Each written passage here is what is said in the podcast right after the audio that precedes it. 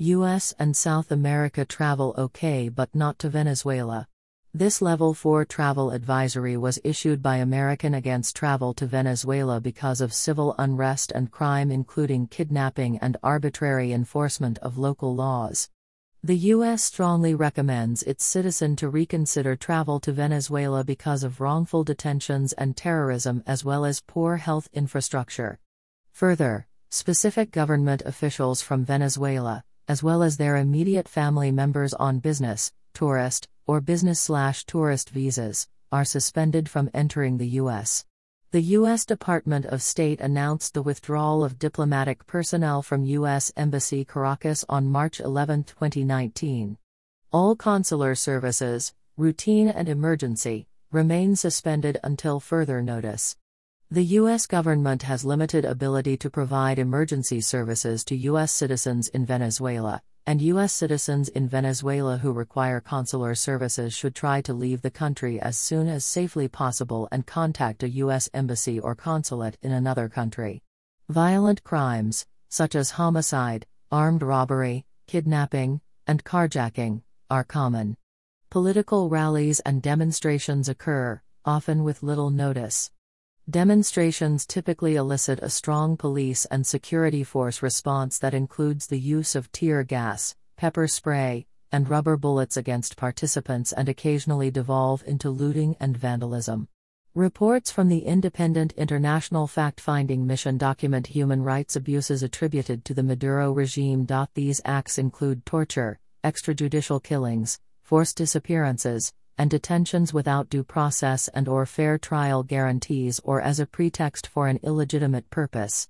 Additionally, shortages of gasoline, food, electricity, water, medicine, and medical supplies continue throughout much of Venezuela. The CDC issued a Level 3 Avoid Non Essential Travel notice on September 30, 2021, due to inadequate healthcare and the breakdown of the medical infrastructure in Venezuela. The department has determined that there is a risk of wrongful detention of U.S. nationals by the Maduro regime.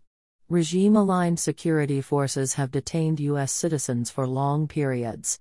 The Maduro regime does not notify the U.S. government of the detention of U.S. citizens, and the U.S. government is not granted routine access to those U.S. citizens.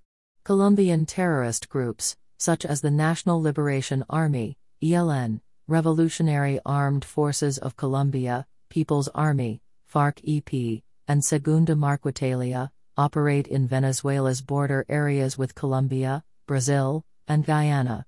Due to risks to civil aviation operating within or in the vicinity of Venezuela, the Federal Aviation Administration, FAA, has issued a notice to air missions, NOTAM, prohibiting all flight operations in the territory and airspace of Venezuela at altitudes below 26,000 feet. For more information, U.S. citizens should consult the Federal Aviation Administration's prohibitions, restrictions, and notices. Emergency medical evacuation flights between the United States and Venezuela may not be possible. Read the country information page for additional information on travel to Venezuela.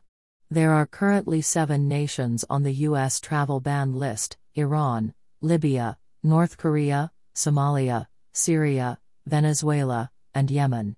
For Iranians, only nationals with student vistas or exchange visitor vistas can enter the U.S. However, even with these credentials, all nations are subject to enhanced screening.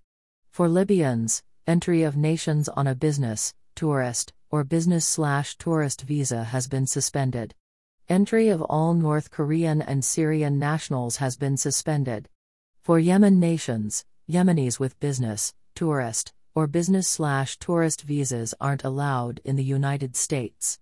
Finally, entry of Somali nationals as immigrants has been suspended. More news about Venezuela.